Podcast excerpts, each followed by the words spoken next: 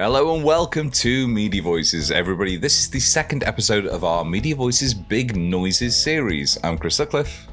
And I'm Peter Houston. And Peter, who are we hearing from this week?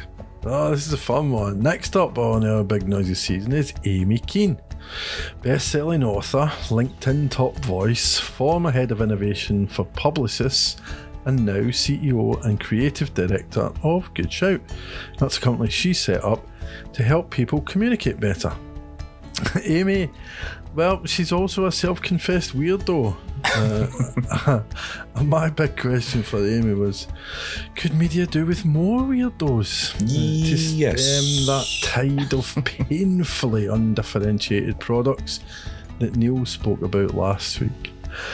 Uh, so we spoke about all sorts. We spoke about fear, ego, jargon, how to spot a good weirdo rather than someone that's just going to be an HR problem for you. And it was it was a lot of fun, but actually there's a lot of sense in there and a lot, actually quite a lot of science to be honest. So it was good. Yeah. It was a good one.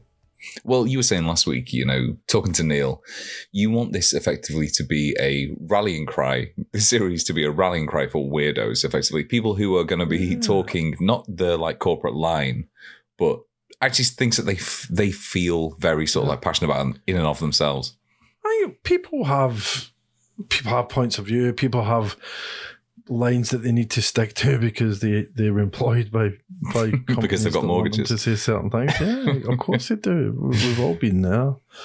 Um, I think what's so nice about this is that we're talking to people that have big opinions. They have opinions about all sorts of different stuff, and that's what we're trying to mix it up with. Um, you know, so Amy, Amy's talking about you know what she means by weirdos, particularly is people that don't necessarily fit that corporate line. They don't. Yeah. Um, when they're sat in a meeting, they don't necessarily just nod along and say yeah. Um, they they've got different points of view, and those different points of view are what takes an organisation forward. So I would, from that point of view, is it's not just about saying, "Oh, we need more interesting people in publishing." It's that um, there's a business benefit to this as well. Well, there definitely is because one thing she points out is that there is a almost an opportunity cost for not saying things. If you are afraid to be a weirdo or creative in the boardroom, then there's like, like a 25% cost to just like not saying that kind of stuff. One of the things that you, she also said, which I really liked, was this idea that she challenges this idea that, oh, fail fast and, you know, break things and all this kind of stuff. Because if you are somebody who's not necessarily right at the top, if you're not at the top level of the boardroom and you try and fail fast and break things, that could be your one chance. So she's effectively saying, you know, failure to some extent is the end for for some people. So it takes an awful lot of bravery to f- try to fail, or rather to experiment when you're further down that pecking order. Definitely, That's only people from a position of privilege can say that. And and we talked about that. We talked about the idea who decides you're a weirdo. You know, is it? uh, we talked about education and people that what you know. You know, there's so many people in the in the sort of leadership slot uh, in UK media and probably all over the world that have a privileged education, went to private school or whatever it is, and they decide who's the weirdos. Mm. You know, because you're working class, because you're of a different gender or sexuality than they are, different race than they are, or you know, whatever it is, and that kind of random, mm, again, that coming back to privilege, that decision, oh, you're just a weirdo because you're different. Well, that's that's kind of wrong. Well, it's not just kind of wrong; it's very wrong, and that that Mm. is calling that out. It's a really big deal. I, th- I think the big thing about this is it's so, it'd be so easy for this season to be just be a bitch fest. You know what's wrong with with media? well, that's going to be next series. Yeah. Mini Voices Bitch Fest. What was that? We used to make up that we did this little fictional podcast Oh. that we were going to start. Oh yeah, what was that? And it, it wasn't the one that was like did did did did did did did did did did You know, You're all fuck- f- no, the, this So season is more productive than that. yeah, I, I hope, I hope, I hope everyone that we talked to has had some solutions as well as, as raising some issues. Mm, So yeah, nice. Well, we can get on to what you started the conversation with Amy uh, with in a bit. But beforehand, we want to take a moment to pay the bills and say thank you to Glide Publishing Platform for their support this episode and for the entire series. So, if you don't know Glide yet, it's a content management system for publishers, which means you don't need to get involved with software and having to spend time and money reinventing and reiterating on your CMS over and over and over and over and over again. so services like Glide do all the content management for publishers of all sizes. So you can just get on with running titles and sites and being the success you deserve to be.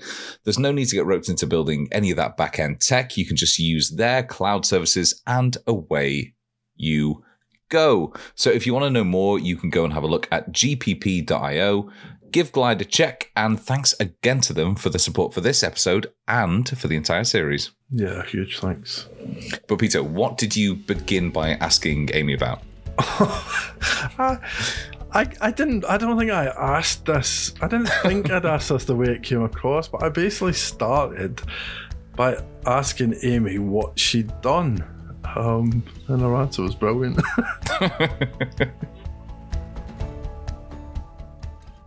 What have I done is such a big question. what have you done? I prefer if it was said in that way. What the fuck? Am I allowed to swear, by the way? You're absolutely allowed to swear. what the fuck have you done?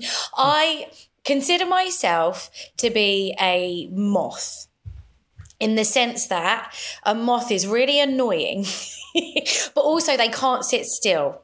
And they're always attracted to light and excitement and whatever's glowing in the world. And I, I like to take a moth approach to my career. So right now I'm CEO and creative director of a company that I founded called Good Shout that helps people communicate better.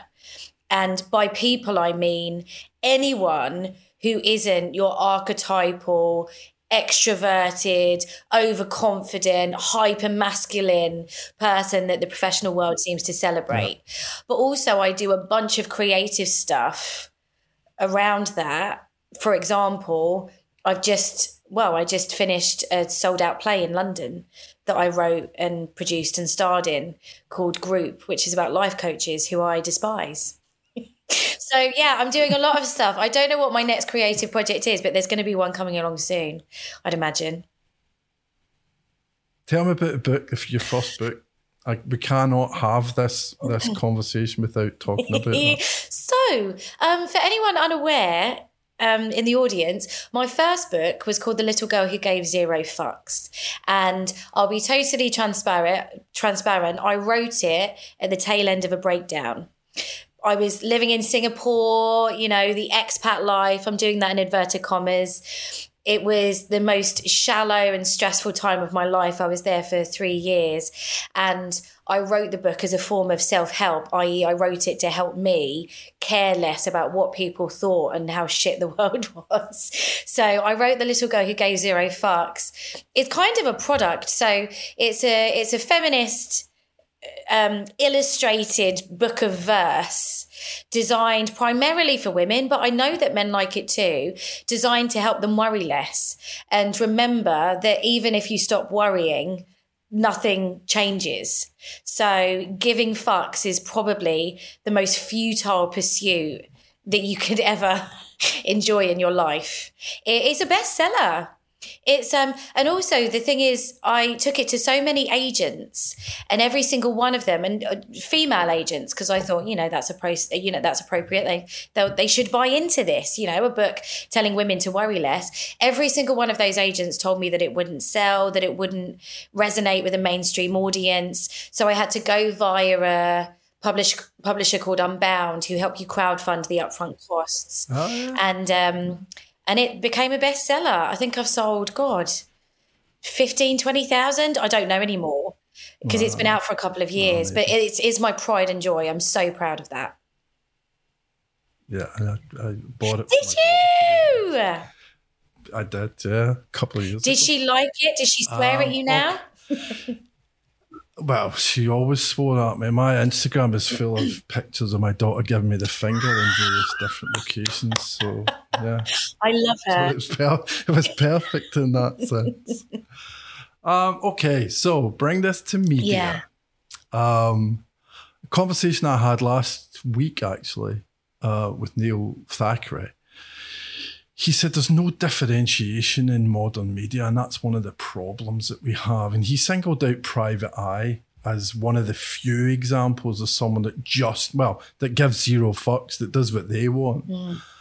Um, does that resonate with you? You know, not just media, but brands in general. Wholeheartedly. So I should also know I've I've worked in media and advertising for twenty years, almost twenty years, and worked in.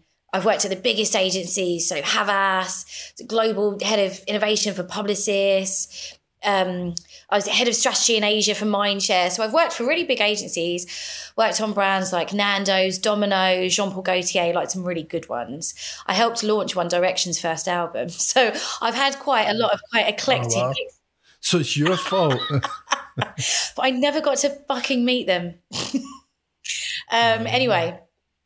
Uh, so I've had some fun over the years. Obviously, the brands that I've worked on, Nando's, for example, I worked on Nando's for six years. The most fun you can have with a brand.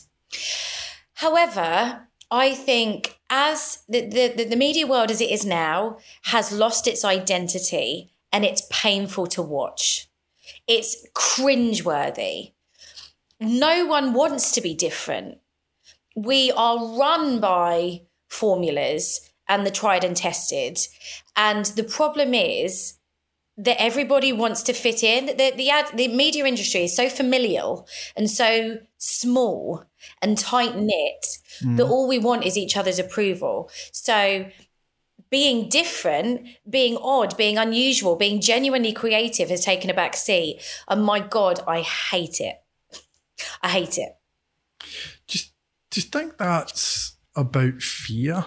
You know, is it fear of failure, not delivering on shareholder value or whatever, or I don't know, fear of being cancelled for doing something that's out there. What? Where do you think that comes? I think you're absolutely right. It's two primary things. Fear, absolutely, to your point. Fear of being laid into by the rest of the advertising community. Fear of having a massive public failure, but also insecurity.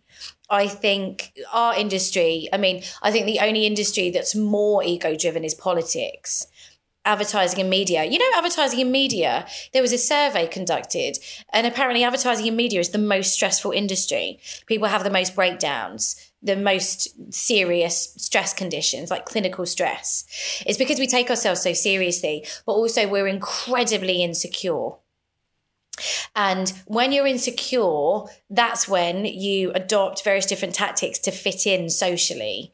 And so that's why you see everyone just doing the same thing for the same types of kudos from their peers because we're too insecure to stand out. People talk about bravery in our industry, but I haven't seen any in the last five years. Mm. Why do you think media people are insecure? That's a weird one. because I think, I reckon, you know, working in the industry for 20 years, I mean, I'm guessing you've worked in the industry for a while as well. I saw that, I saw the, yes. the tipping point. no, that wasn't, that sounded really, uh, I'm guessing you've been around for a while. No, that was, you, before this podcast started, you told me about your, your journey. And so that's why.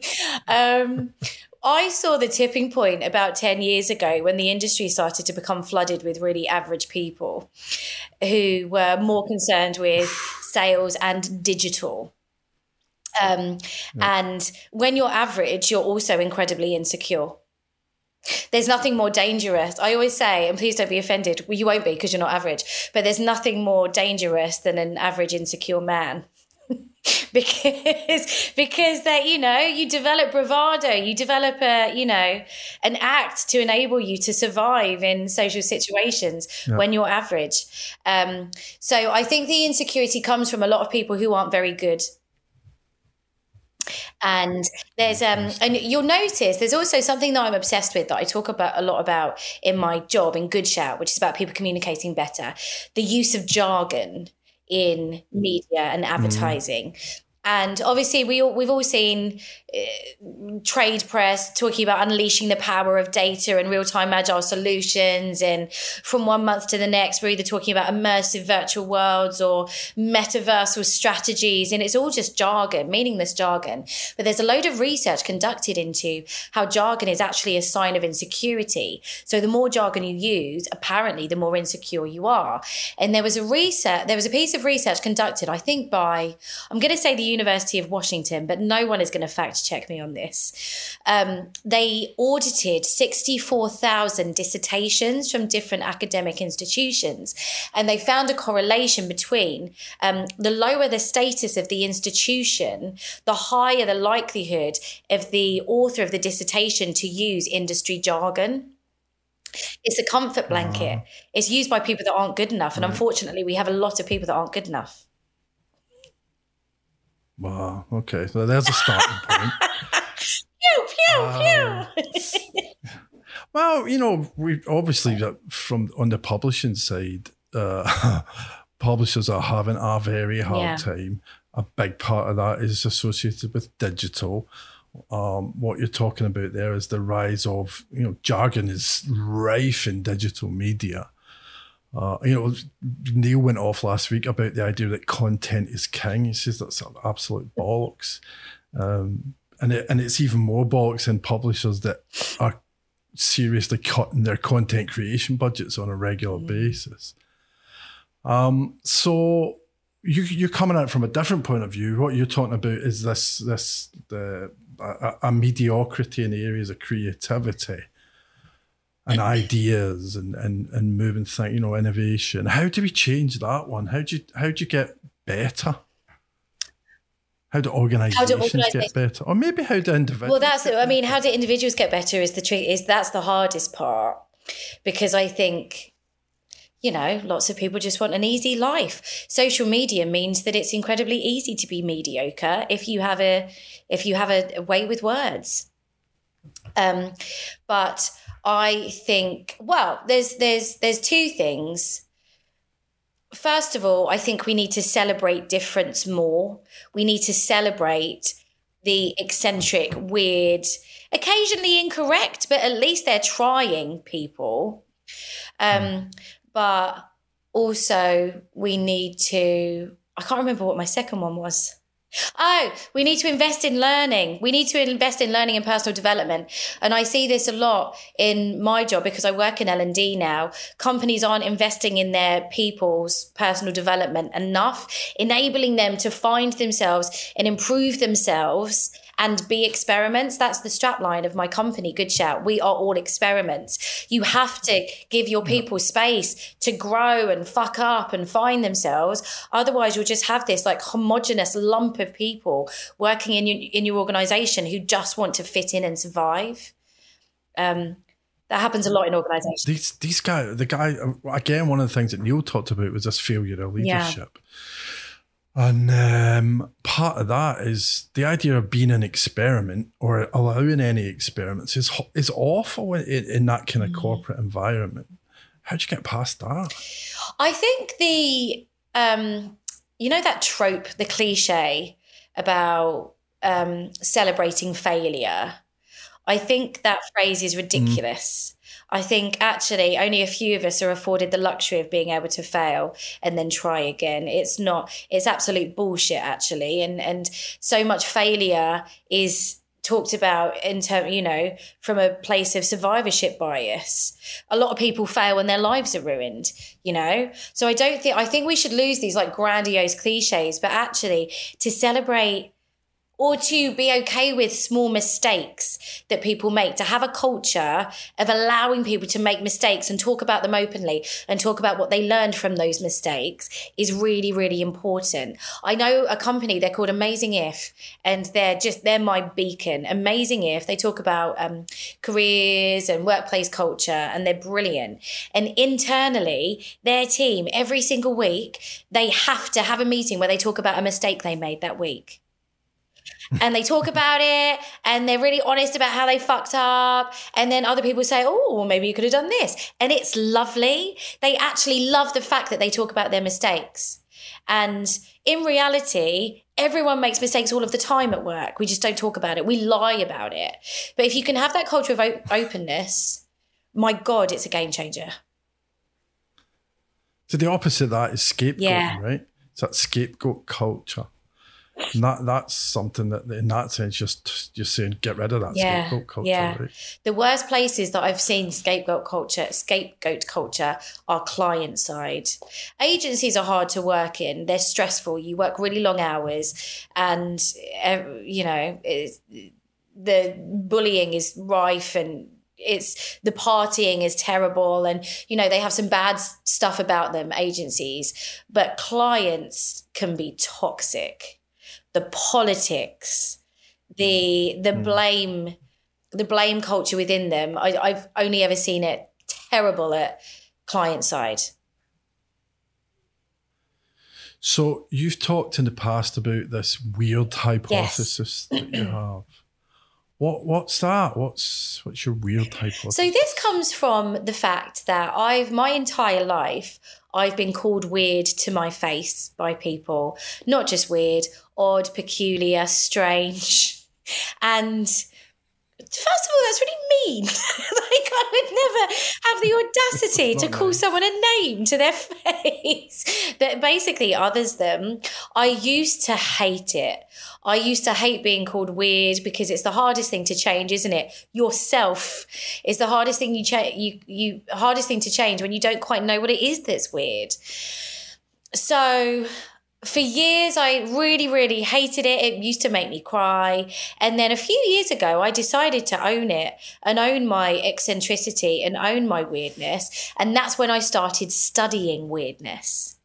And my hypothesis is that if we all allow ourselves to be the weird that we naturally are, we'll not only be more creative, very important, more original, we'll also be happier.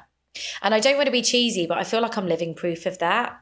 I, you know, a few years ago, I decided to own the fact that I'm I'm a bit fucking strange. And I'm really happy now. Also, when you're weird, you can get away with a lot. I'm not talking about dark stuff. So I've, no, I've got. I was going to say I've got to ask. How does that weirdness manifest itself?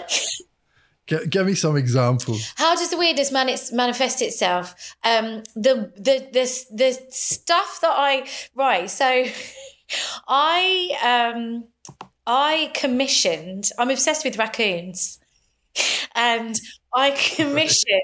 I commissioned a series of different artists to draw a picture of me, to create a picture of me. I'm looking at it now. There's one on my wall in a purple cape holding a BAFTA surrounded by raccoons. Just because, honestly, I just wanted a few pictures of me doing that. I commissioned these. I think it was three artists. I ca- and there was both. Um, they were all really different. I commissioned those, and because I am so weird, no one thought that it was strange that I did that. Everyone was like, oh, "Okay, well that makes sense." My company has a jingle. My learning and development company has a jingle, and you know, you might think that's a bit weird. It goes, "Ah, good shout. We're on experiments. Good shout." Um, everyone's like, "Yeah, okay, yeah, that makes sense." Okay, okay. So, other than being entertaining, how does that help? You know, how do if, if a company has more, for want of a better word, weirdos? How does that help? How does that make a difference? Scientifically, psychologically, it makes a massive difference. So there's a woman, there's a professor at Harvard called Shelley Carson who studies weirdness. What an amazing job. I, I want I want to be her one day. Academically, she studies weirdness and she says that weird people have something called low latent inhibitions, which means that they have no filter. They see the world with totally open eyes and open minds and they can draw random associations between stimulus. They there's there's no filter to their lives or what they'll allow to go into their brain. And uh what she conducted some research in 2003 i think and she found that people with low latent inhibitions are seven to, seven times more likely to be creative. We go through life with filters. Oh i shouldn't say this. I shouldn't say that. And i'm not talking about um, isms I'm not talking about not being racist or sexist Yeah. or like really serious stuff like hate speech. That's that's not what I'm Good- talking. good yeah, yeah, filters. good filters. But actually, they're not good. We just walk through life worrying about what people are going to think and worrying if people are going to nod when we speak. And actually, weird people don't have that. And it enables them to be original and to come up with ideas that are truly different without fear of judgment. And I think that's so fucking powerful. So, if there's any, there's two types of CEO or MD listening to this podcast right now. There's some going, "Oh my god, this is amazing! We've got to do this," and there's other ones cowering in the corner saying, "Jesus fucking Christ, there's no way we're doing this." Uh, to explain to them, explain to the ones in the corner why that that they need to really, really do this. What's the benefit to them? What's the business benefit? I guess. they might not need to do it. Some businesses actually, in reality, think about ad tech companies, right? Some businesses function because their people are productive and do not think. Um, there was amazing, going back to the subject of fear, there was a really brilliant research study conducted about fear at work and how fear stops us being innovative, stops us being creative. And it was conducted by an innovations consultancy called And Us. And what they found was that fear makes us 25% less creative, but it also makes us significantly more productive. So I think, you know, within Amazon, for example, a highly productive organization that does run, we know it runs on a um, culture of fear. I think it's Jeff Bezos says if you don't, don't turn up to work every day and you're not terrified, you're doing your job wrong or something. Um, some companies will function very, very well by not having personalities in their workforce, by not having weirdos. I would imagine the MDs that are carrying in the corner represent those organizations. so screw them. I don't care. So okay, we'll forget those guys. Okay, well there's the, there's the other Yeah. cohort in the other corner. It's all jumping up and down. What what do they? What should they do? How do they start? Hey, well, I sell a range of different courses. I was going to say you've got a course. It's like good. Yeah, yeah, yeah. So I have a course called Good Weird, which is weird. We have blindfolds, we wear masks, we do crazy shit. I play music. That's about summoning your weirdest self for half a day. Um, but we also have a, co- a course called Good Shout, The Good Shout, which is um, I call it a couch to 5K for your voice. It's a course that, through various techniques, and everything we do is grounded in sociological theory, psychological experiments, it helps you find your voice. And we've trained God hundreds and hundreds and hundreds of people, and the the thing that's most common amongst them all, they know they want to find their voice, but they don't know how their voice should sound, and they don't know what their opinions are, and they don't know what they stand for, because these things have never been celebrated within within the organisations that they work at. So, I think investing in your people and giving them a little bit of space to work out who they are and how who they are can benefit your business creatively it's not done enough because companies want to spend all their money on can and not l&d Bitterness. i know yep T- say a little bit more about that idea of people finding their Mm-hmm. voice. You know what? What is that? Because I we talk a lot about you know the voice in terms of Mm. tone and whatever, but you're talking about something different now, right? Yeah, it's um if you say to people the psychology of people's voices is fascinating because we because we judge everybody's voice.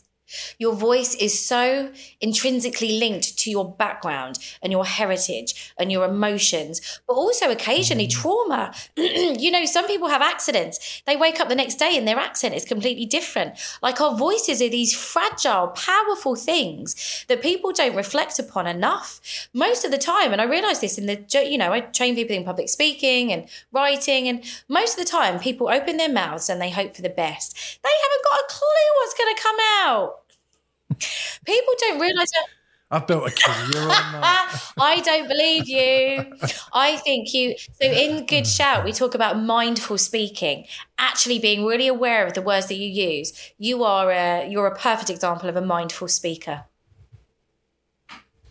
Hmm. I'll have to get that on my LinkedIn profile. So, other than giving people permission and giving people space and training, if I if I'm hiring, for example, and I think, okay, I need more weirdos in my organization. What am I looking for? How do I spot? How do I spot a good weirdo rather than just someone that's a, it's going to be an HR problem? How to spot a good weirdo? um, that's a really good question. I don't think I. Well, the the fact is, everybody is weird. Everybody is. We're all. Some people just hide it better than others. So I think you have to look at your own workforce first. Let them be a bit weirder and then let them attract other people who are also the same kind of weird. I think, you know, I think a lot of organizations really don't use social media to the best to, to its fullest potential. You should use social media to attract brilliant people. Give everyone FOMO, show how fucking ridiculous your culture and brilliant your culture is, and then you'll attract people who, you know, are actually interesting. I get that's an interesting uh, angle on that is the idea of attracting people. We don't think of that when we're hiring, Yeah. do we? Well, maybe maybe some people do, but it's always that idea. Oh, you're lucky to be given the opportunity to come and Yeah. work with us. And that's actually kind of bullshit, yeah right? yeah i you know what's really lovely is i often um i often get emails from people saying "Can- well someone emailed me the other day saying can i join your gang what they meant was can i work with you but they even knew that that was a good way to talk to me you know we have I, I, I like to think so i do a lot of social media with good shout my company and i like to think that people absolutely get who we are our sense of humor and the fact that everyone that works for me is so ridiculously different. And so it means that anybody's welcome, everybody's welcome. So, just to kind of look at how other people do this, is, is there any good examples? Can you can you think of some people that that we should all be watching and thinking, okay, we can learn from them?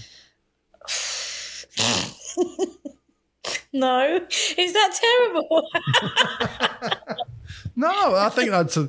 I mean, that's a point, right? That's why I'm, I'm looking at the media Yeah. landscape and I'm seeing all these cookie cutter Yeah. websites and, and I'm thinking, wow, there's, there's not much going on. So that's why we asked the question in the first. the only people that I see, the the only organisations that I see doing anything interesting are the small independent creative agencies that are probably outside of London. Bristol based. There's an agency called Diva who work in the gaming space. There's an agency called Halo. They do loads of creative, um, really creative stuff. Independent agencies outside of London are the interesting ones. Honestly, I, you know, having worked in London based creative agencies are my nemesis because they're all posh. They're all completely, ah, it's true. It's true. Well, I think that opens up a whole other can of worms. Is that idea that just because people are different doesn't. Well, you'd see this as a positive from the way you're talking, but if you look at this from a more traditional Yeah. point of view, because people are different, that's when they get labeled weird, Yeah. and that is seen as a Yeah. bad thing. You know, whether that's class or race or you know wh- whatever, whatever makes you different makes yeah you weird. yeah yeah yeah that's true i you know what i i always wondered for years and years and years in advertising why i didn't feel like i fit in and then it kind of occurred to me that i'm a woman from a working class background and already that's two really really really massive reasons why i wasn't the same as everyone else you know 12% 12% of the industry isn't privately educated 12% mm. um, Is not Yes. privately educated. yeah So 12% are working class, essentially, come from a working class background. Yeah. Mm. Isn't it mad to think that Kind of makes me feel quite special. yeah, I know, I know. But also, yeah, it's. I think that also, I think you know, I come from a very working class background, and I think there is something really special about it. Um, I think uh, uh, so. Just p- picking at that one a little bit. If you come from that, I don't know, privileged private school Mm-hmm. background, there's pressure on you from day one to be a certain type Yeah. of person, right? if you come from the other side of the tracks in a way, there's no pressure on you because no one gives a shit, right? Yeah. Do you think that's part of it? And and that again, not what's with race, it what's with disability. There's the the expectation, you know, to be to be fair to people that you've just you know that you've described Yeah. as posh. There's pressure on them from day one to succeed. I can only, I think that's such a brilliant question. I can only speak to my own experience. And based on my own experience, there, I had zero expectations placed upon me, which may, means that all expectations placed upon me are mine. And I love that. It means I work, I, for me, it means I work really hard and I'm restless. I think there's, I don't know if you ever saw on the subject of posh people. I don't know if you ever saw Grayson Perry did a wonderful show about classes. Yes, and he created those tapestries based on the tastes of the different classes. And what he found was that the middle classes are incredibly problematic because they're they're so driven by conformity. They have to fit in. It's all about status and perception. And what he found was, you know, in the tapestry that he created of the middle classes, it was boring because it was just so trendlet. They were all, you know, using Cath Kidston um, cooking utensils, and you know, it, it, the, the the obsession with perception is dominant. And I, yeah, I did, I do think that is a challenge. I, I think that's another source of homogeneity is how you how obsessed you are with being seen as a thing, as a certain type of person. So what we need is more more working class people, but also more proper proper aristocrats. Yeah. old, old, old, old. They're the weirdest. they are, weren't they? Though in that Grayson Perry show. Cent- centuries of practice, I suppose. Yes. Amy, this has been absolutely brilliant. I could do this for another half an hour, to be honest, but that's probably not a great idea. Um, is there anything that we've not talked about that you'd like to that you'd like to get to, or you'd like to add in? No, I think we've covered it, and I always need to be careful that I don't. I have. I don't think I've said anything too controversial in the last half an hour, so I think I need to quit while I'm ahead. if I'm honest. Nothing that'll get you. Nothing that'll get you into proper trouble. Just enough trouble. That's what we're looking for. Just Yep. enough trouble. Amy, thank you so much. This has been amazing. Thank you. I've had a lovely time. Thank you.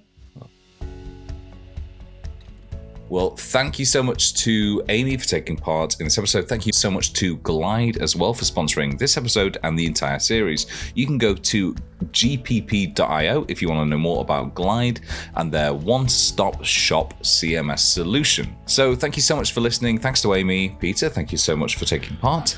Thank you. And and for the listeners, please do go to voices.media. You can sign up to our newsletter, which gives you everything you need to know every single day of the week about the media and the media industry. So all the that's news all the time. all the news all the time. That is four top stories, everything you need to go into the boardroom and feel smart. But for now, thank you so much for listening. We are Weirdos. thank you so much for listening, you weirdos, and goodbye. Bye.